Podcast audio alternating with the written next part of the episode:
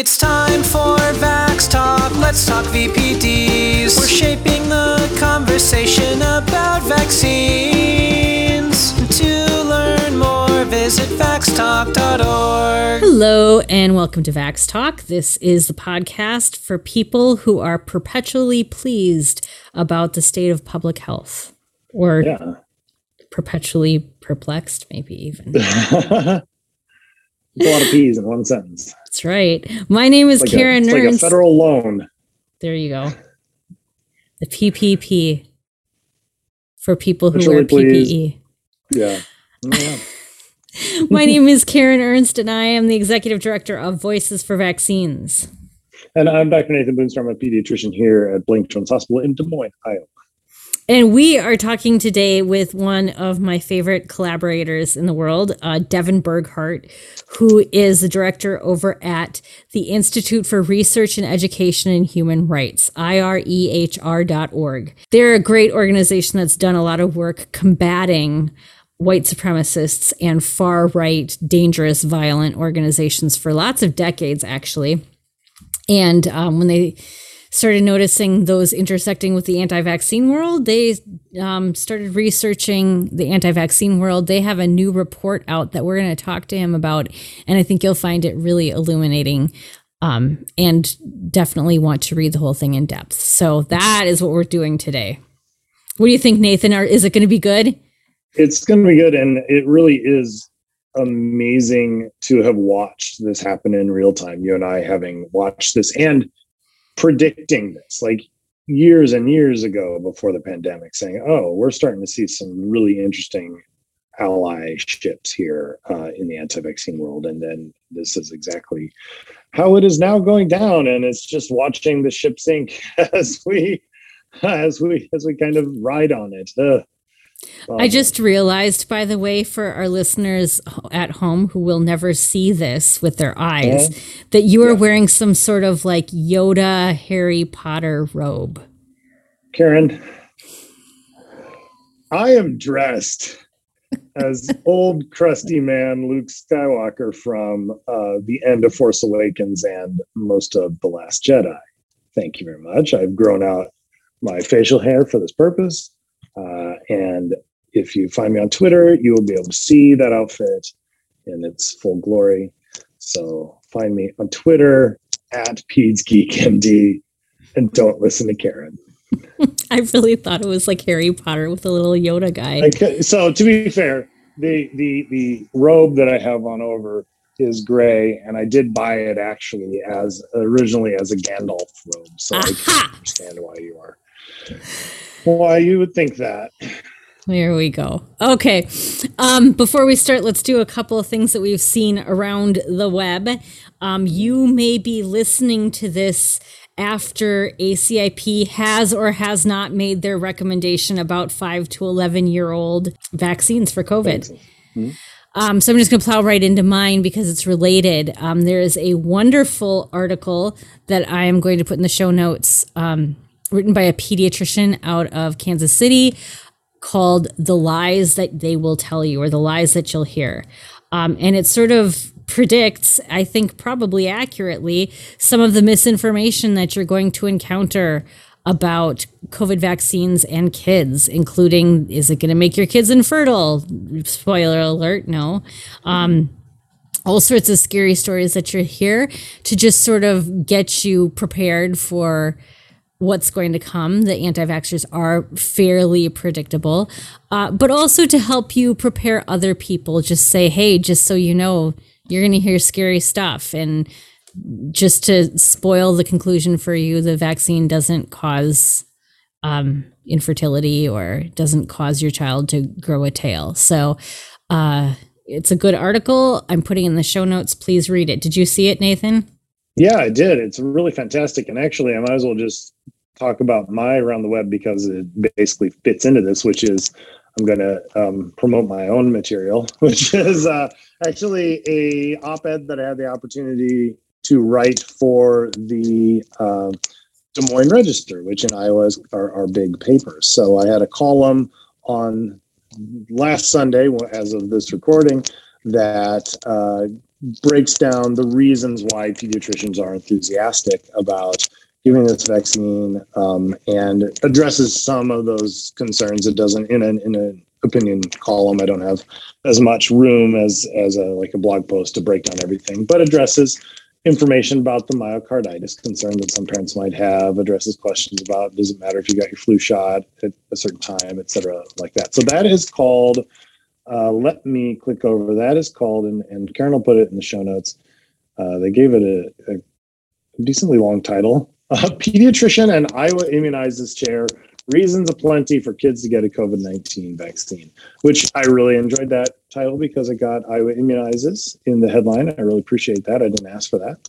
Um, and I kind of want to mention too that it nicely dovetails with the New York Times article written by our American Academy of Pediatrics president, uh, Dr. Lee Savio Beers, who wrote, uh, Young kids should get the COVID vaccine. Here's why. Uh, and it's actually uh, I promise you, there was absolutely no coordination on this, but reading that article was very similar in structure and um, the way that they, the way that certain things are addressed as mine. So I'm very flattered by that. That I have similar, you know, great minds think alike. I would say so. That was uh, those are two other articles I think that everybody should give a read to if you're thinking about or have any concerns at all about immunizing kids ages 5 to 11 when it becomes available, which, as of this recording, is likely to be next week, this time next week or earlier. So I am hopeful, and we're getting all revved up and excited to be able to protect kids against uh, this disease. I think that, uh, I mean, I could get on a soapbox for another 20 minutes and talk about the reasons why, yes, it is very important for kids to be immunized against COVID.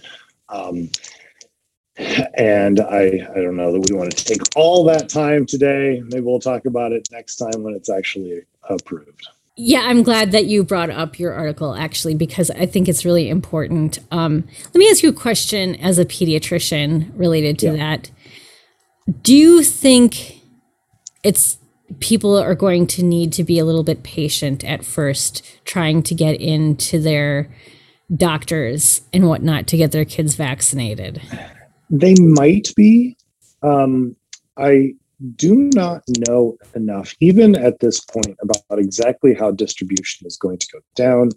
I do not know what kind of locations besides pediatrician pediatric clinics are going to have the vaccine available. I don't know if your drugstore, your your um, CVS or your Walgreens is going to choose to administer to kids in that age, or if they're going to rely on doctors' clinics to do all of that work or public health or what. So a lot of that I don't know. So yes, I absolutely think there is that possibility, mostly based on not knowing how distribution is going to happen and how everyone is going to be able to get their shots. And our clinics, when they, if if a clinic gets their shot, gets shots in stock, are they going to give only to their patients or are they going to be able to give to other people's patients you know who want to come in if it's not available at the walgreens you know? So that's going to be tricky. I think access is going to be an issue for some families. And that might then lead to demand in certain areas that uh, exceeds the ability of places to give it so i it's hard to predict uh, at this point yeah i think that's I mean, just the fact that you're not sure about it sort of lets me know that parents shouldn't expect on Monday of next week to just walk into their peds clinic and get their kids yeah. a shot. Um, I mean, I actually feel fairly confident that at our clinic, that would probably be the case. Like when we get them, we'll probably be able to provide pretty quickly for our patients, but the question will be how much can we provide for, you know, if it, there is a need to provide for people outside, kids outside of our clinic, we want, we're talking about like, how can we fill that gap? And, but then the question is, do, we have enough supply? How is it going to be distributed? How are we going to be able to staff it? So that's going to, I think, be a tricky landscape across across states and across the country. Yeah. I just I hope people can have some understanding with their their front desk folks at their clinics and you know there's still things that you can do to protect your kids in, until they're able to get vaccinated. You can still keep masking, um, keep avoiding large public crowds. Um, if you're doing things for holidays and uh, you know you, you got to bring your kids, you mm-hmm. know ask ask people to test, ask people yep. to come with a negative test result, um, and make sure that they're vaccinated as well. Yeah, because that's one of those things I feel like I have to keep repeating. It is so commonly kind of said and accepted that, uh, especially you know, anti-vaxxers will say, "Well, this vaccine doesn't prevent transmission." Well, you're kind of using some loose terms there. It prevents cases of transmission. It prevents, it reduces the chance that anybody that somebody will in fact spread to somebody else. That's been documented even with the Delta variant.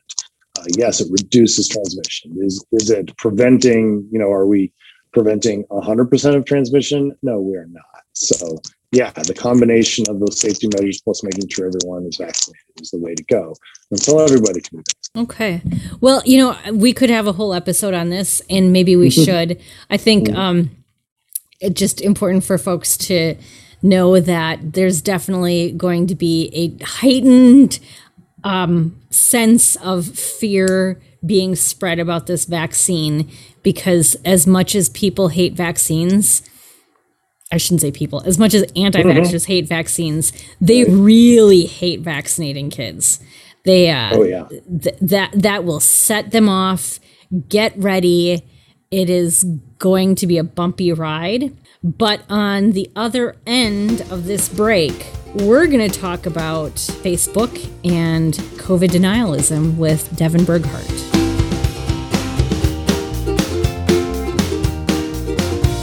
We are joined now by Devin Burghart, a friend of mine and a really amazing uh, researcher at the Institute for Research and Education on Human Rights. And we're talking today not just because Devin's been doing a lot of really in depth work on sort of the cross section between the far right and anti vaccine activism, but also because um, IREHR has a new report out about Facebook and COVID denial. Um, but before we get to that, I kind of want to introduce people to the work you do at the Institute uh, for Research and Education on Human Rights, and sort of what how that how that institute got started, and what kind of extremism you've generally been battling through the decades of work you've done. Hey, thanks for having me. It's a pleasure to get to speak with all of you and to get to introduce a little bit about the work we do at the Institute. IREHR was founded back in 1983 um, by a number of people, including Leonard Zeskin, you know, who's a MacArthur Genius Grant winner and has literally written the book on the rise of white nationalism from the margins to the mainstream. You haven't read it, his book's called Blood and Politics. It's an amazing look at the trajectory over the last 50 years of the path of white nationalism. And so IREHR has been one of the, you know, kind of a smaller behind the scenes organization that's done a lot of research and organizing amongst the various facets of the myriad of threats to civil and human rights and democracy that we've faced over the years. For me, myself, I started really getting engaged and doing work to counter the far right back when I was like 13 or 14, when a guy by the name of Robert Mathews, a guy who would go on to found a neo Nazi terror organization called The Order, came to my hometown. Um, ever since then, I've been doing work in one capacity or another to try to counter the far right.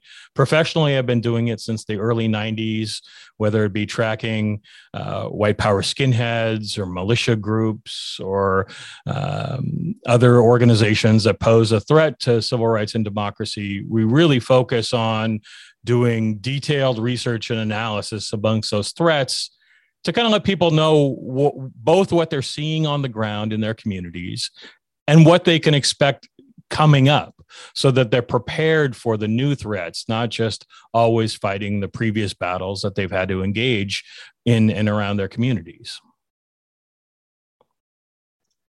So, your new report is on COVID denialism and Facebook. So, before we dive into those details, what do you think is the biggest takeaway from the research that you've done? I think there are a couple really important takeaways. Uh, number one is that there is a massive presence of far right COVID denial groups on the platform. We documented 1,732 of them in the report with almost 2.5 million members around the country and these are groups that are dedicated to you know pushing back against vaccines against mask mandates against every effort virtually to uh, try to curtail the spread of the pandemic. And so that's a really important thing right? The fact that there are this large number of activists who are using the platform to organize rallies uh, demonstrations and events that end up threatening public health officials, teachers, um, school administrators, school board members, etc. That's really one thing. Uh, but the other thing we found that was really disturbing was that um, Facebook is the epicenter for a lot of this organizing activity. Well, certainly other platforms have their share of COVID denial activity, um, be it you know TikTok videos or Instagram influencers who are promoting anti-vax uh, propaganda or the latest you know nonsense cure all for COVID 19. Um, the epicenter for organizing activity for these groups that have formed to protest COVID health restrictions has been occurring on Facebook and that Facebook has a long and recurring problem with this theme, uh, one that we're definitely concerned about. Your report is laid out sort of brilliantly, but it begins with this really difficult story about this 14 year old student who was radicalized on Facebook itself. And um, she's radicalized into um, COVID denialism. And there were her school was actually locked down because of her radicalization.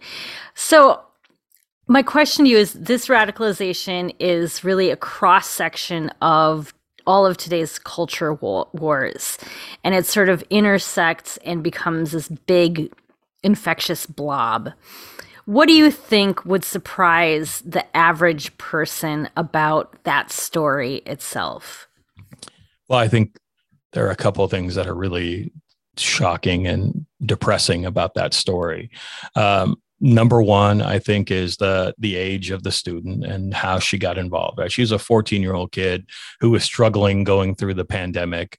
Um, you know, she got some initial attention because she was doing some really positive things to find her way through the difficult times by starting up, you know, a community garden and encouraging kids to do things like that. Um, but in the midst of that, by engaging on the platform continually, she was quickly drawn into the more um, dark end of the platform and was immediately uh, engaging with more hardcore COVID deniers. And within a year, she'd gone from someone who was just struggling with depression to someone who is now calling far right uh, street fighters like the Proud Boys her friends. Um, one of the really important lessons in Facebook and COVID denial that we discovered was that the platform has radically sped up the conveyor belt of radicalization. So people might come into this uh, being concerned or skeptical about vaccines or about um, the pandemic or just curious about information. But in a record time, they're able to quickly become radicalized to now they're talking about engaging in violent conflicts or even civil war. Um, that process, as we've tracked it over the years, used to take decades, sometimes years. Now it's taking months or even days. Uh, one of the revelations that's come out of the recent leaks of Facebook uh, internal data is a study in which they created a um, new account which had some simple basic information on it um, suggesting that they were conservative and christian. Um, they found that within two days after doing nothing else with that with that account that it was being fed a slew of information of conspiracy theories and heading down a really dark rabbit hole. Um, that's one of the concerns for us is how quickly um, the algorithms that Facebook uses to try to pump information to us can speed up this radicalization process. And given that we know now that there are over 2.5 million people exposed to this, it means that there's going to be a lot of work needed on the back end to try to decouple all of those folks from the challenges that we're facing now. Looking at more of the anti vaccine misinformation, whether it's COVID vaccine misinformation or in particular, kind of, I'd like to hear about kind of broader anti vaccine misinformation. How significant is Facebook as a platform for anti vaxxers in general? Oh, Facebook is huge. Uh, it's become a way for them to launder all of the latest um, propaganda and misinformation that, that the anti vaxxers are created, even though some of them have been removed from the platform because they've already dug in and established a base of supporters. Now you have several hundred thousand individuals who are hooked in to the kind of anti-vaccine side of covid denial now feeding out that information individually that they're getting from outside sources. So you know they may be seeing the latest anti-vaxxer video on rumble or on tiktok or on another platform and then they're bringing it back into the platform surreptitiously um, and feeding it back into their friends and their own internal networks. Now the problem is multiplied to where it was you know that a dozen or so individuals that were responsible for the largest amount of misinformation initially. Now it's being multiplied significantly because you've allowed, uh, you know, a network of individuals and organizations to fester on the platform. Right. That's it's really scary. Um, it's honestly like scary is the exact word for how it feels.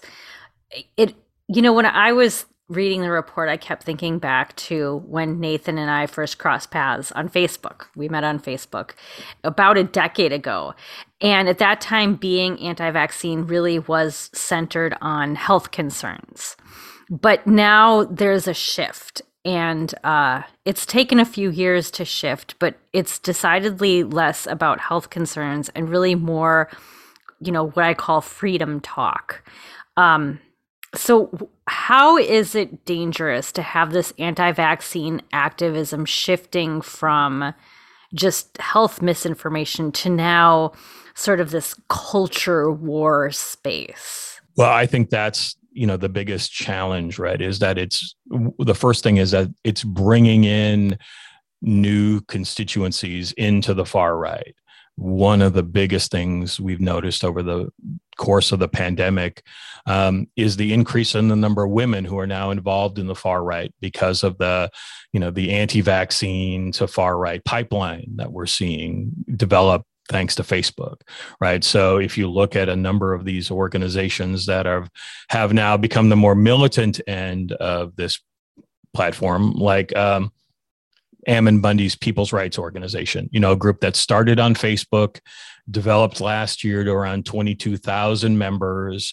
A majority of its leaders, its leading activists were women. That's a sh- that's a, a shocking development for those of us who track this movement. You know, during the 80s, during the 90s, and the militia movement, 90% were men. Uh, 95% of the leaders were men. Even during the Tea Party era, you know, the membership was 66% men, 33% women, as far as we could track. Now, today, it's nearly even. And amongst groups like the Militant People's Rights Organization, which has talked about engaging in armed conflict to protect, you know, the so called freedoms of the individuals engaged in this stuff, you know, they have a, a, a membership which is nearly, uh, nearly half women. So that's a real big change that's happened, I think, as a result, in part because of the um, shift in topics you know that appeal to women and that are traditionally um, roles that women have in the home you know be it around health and schooling um, those kind of issues um, but what's happened is that you know while people may have entered into these spaces because of health concerns uh, because of uh, concerns about the production of the vaccine or whatever. Now, because of their exposure to conspiracy theories, which demonize individuals and organizations um, and create a worldview that means that they they are facing you know an endemic threat um, many of those are feeling the need to take more and more extreme action. So we see the level of violence increasing.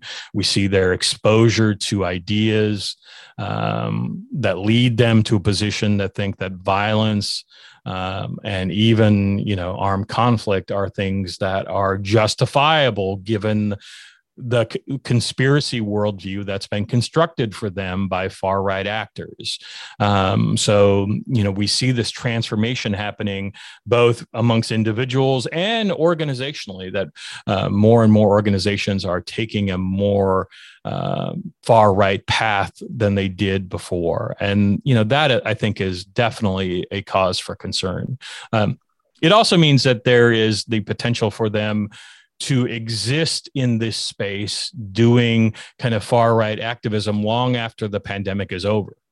So that this is a problem that you know for those of us who are concerned about civil and human rights know that it's not going to go away when this pandemic ends that there are far more people radicalized now because of this and it means that uh, our communities are going to be living with the brunt of this long after the pandemic uh, passes. So I think we've established that this misinformation, disinformation culture propagated by social media and focusing here on Facebook is is a huge and fundamental problem. So what do we have what, what do you see as any possible solutions? What you know, on a systemic level, on an individual level, what is going to make a difference?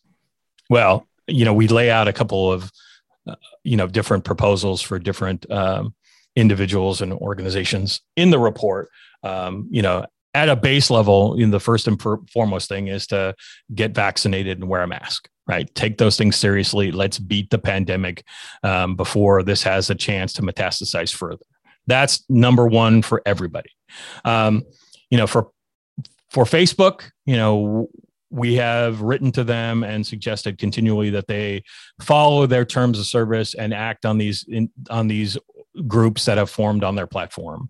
Uh, we're happy to provide that list of all 1,732 as we do in the report, and we hope that they'll take action and remove them from the platform and no longer allow them to use it to organize the kind of events that are threatening public health officials, you know, co- you know, leading to the invasion of hospitals, the shutdown of vaccination sites, and so many other problems. Um, so that's the first thing is we hope that faith Facebook will take action on their own. Um, if they don't, we have you know actions for policymakers that are also listed in the report. Um, that includes you know more internal investigations into what's going on on on the platform. You know the recent revelations of the leaks uh, uh, in, inside Facebook are a great start, but I think we have a lot of questions still that remain, you know, particularly around Facebook and their role in trying to stave off the pandemic. They've made a lot of really wonderful statements about the actions that they've taken, but clearly uh, we're still dealing with a pretty serious, pretty deep problem on the platform, and we hope that um, you know some congressional hearings will get to the bottom of that.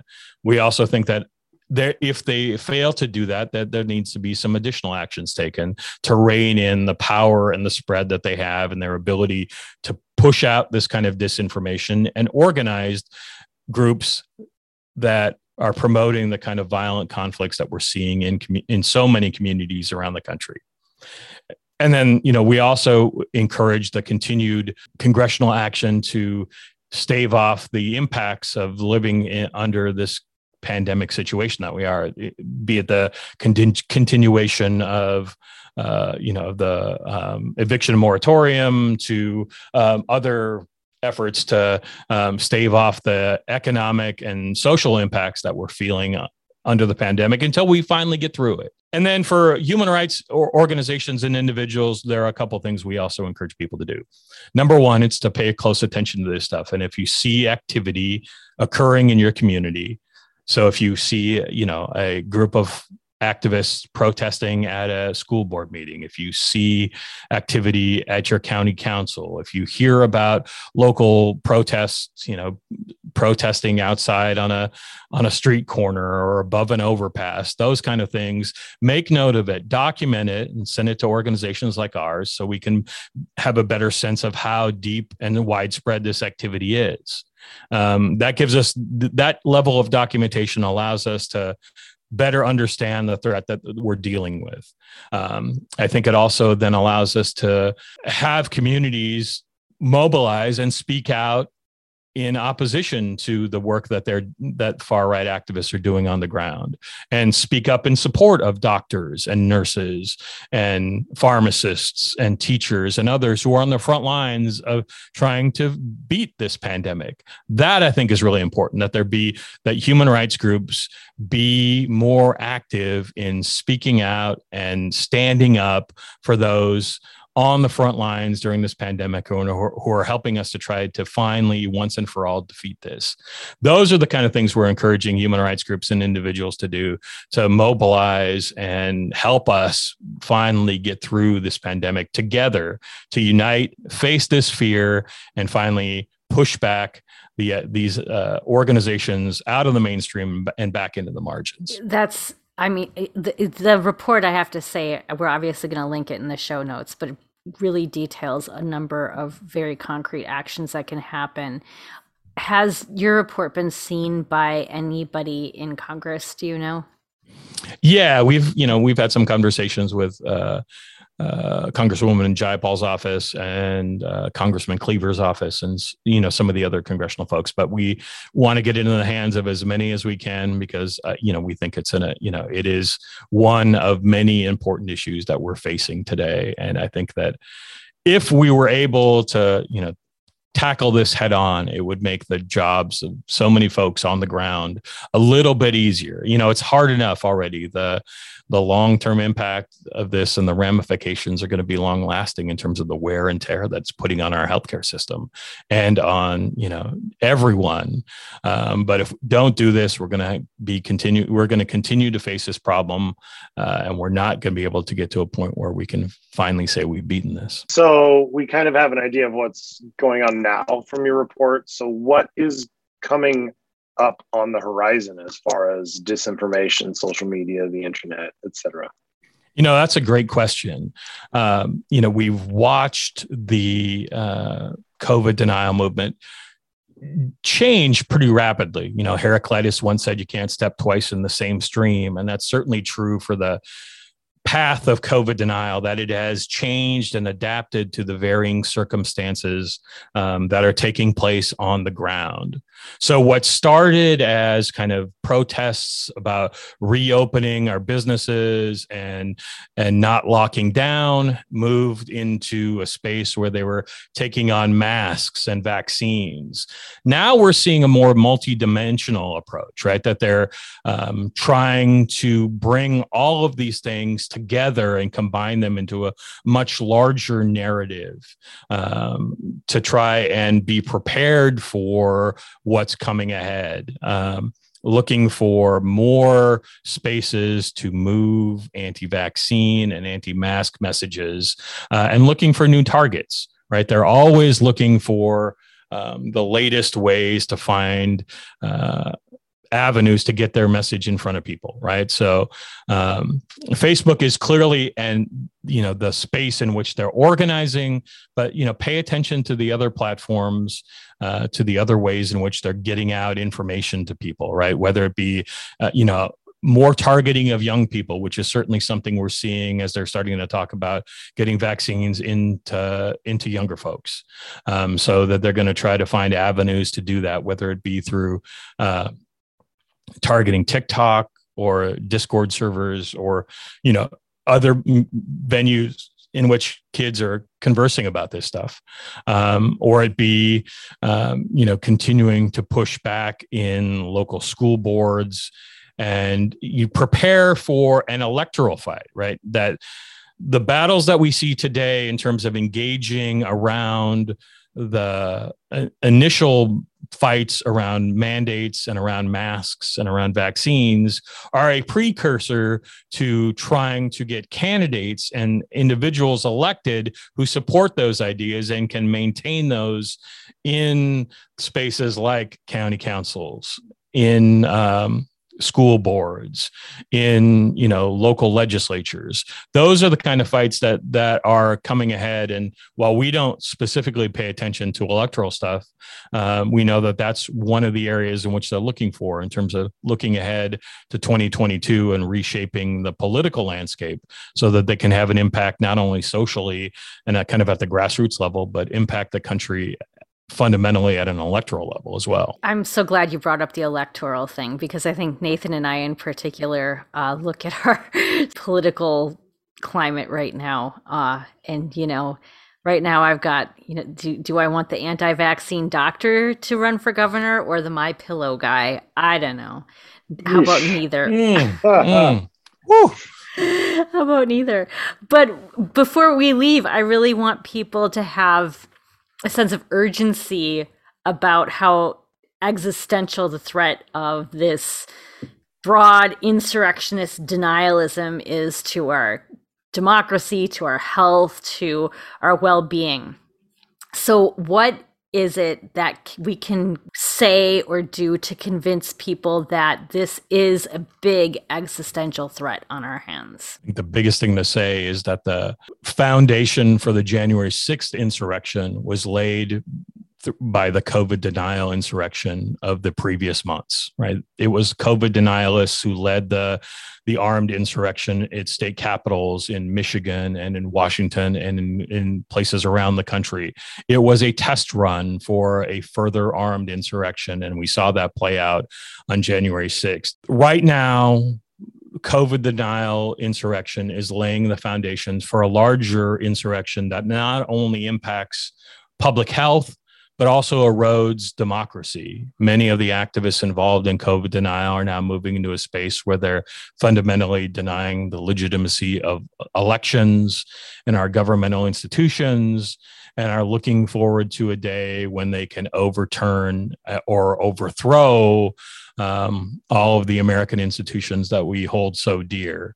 Um, and given that they've built up a base on Facebook alone, of nearly 2.5 million people. That's orders of magnitude larger than I've ever seen in the course of doing this work for over 30 years. Um, that's a really big challenge that's going to be with us for a while. And it means we've got to do things both to shore up our public health institutions, but also make sure that we defend democracy and human rights um, for the long term, because this is a battle that's not going away anytime soon. And if anyone wants to get involved, if they're interested in what we're doing, please, you know, email us, contact us, you know, on Twitter or whatever format you want, and uh, we'll find a way to plug you in because this is a challenge that uh, we're going to need all hands on deck to try to deal with to help pr- protect the health of American democracy for the long term. And can you give us your website address and your Twitter handle? Sure. Um, you can reach us at irehr.org. Um, and Twitter is at IREHR. Or you can reach me at on Twitter at DBURG H A R T. Well, Devin, um, I love talking to you, even though it's always uh, fills me with a sense of dread and horror. Um, yeah. It's sort of, but it's very appropriate for Halloween. So, mm-hmm. so, um, thank you so much for joining us today. You know, if I had a dollar for every time I heard something like that, I would never have to fundraise again. I mean, you should be like, you know, I, I will come to your event and scare you mm. for money. Yeah.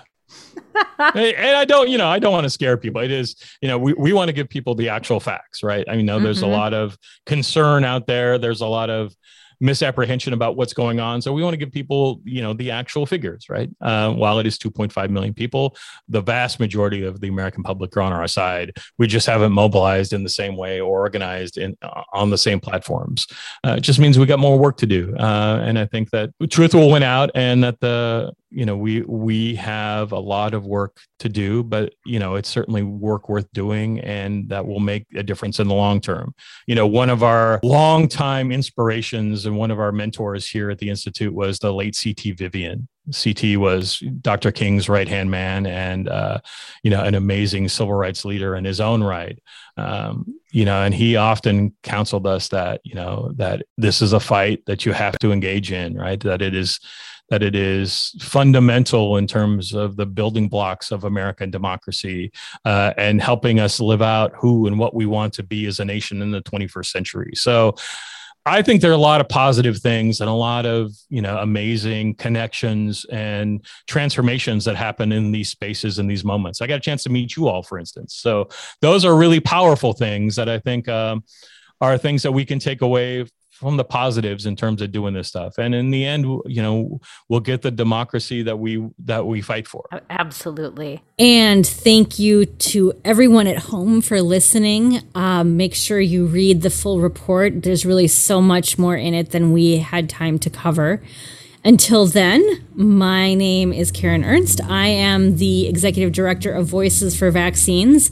You can find us at our updated, brand new, sparkly, fabulous website, voicesforvaccines.org. And I'm Dr. Nathan Boonstra. You can find me uh, mostly on Twitter. You can find me at PedsGeekMD on Twitter. And then you can also uh, look for my blog, which is PedsGeekMD com, which is not actually updated all that often. So just find me on Twitter. Or in the Des Moines Register. Or in the Des Moines Register, or your local paper, if you're in Des Moines. All right. Fare thee well, everyone. Take care. To learn more, visit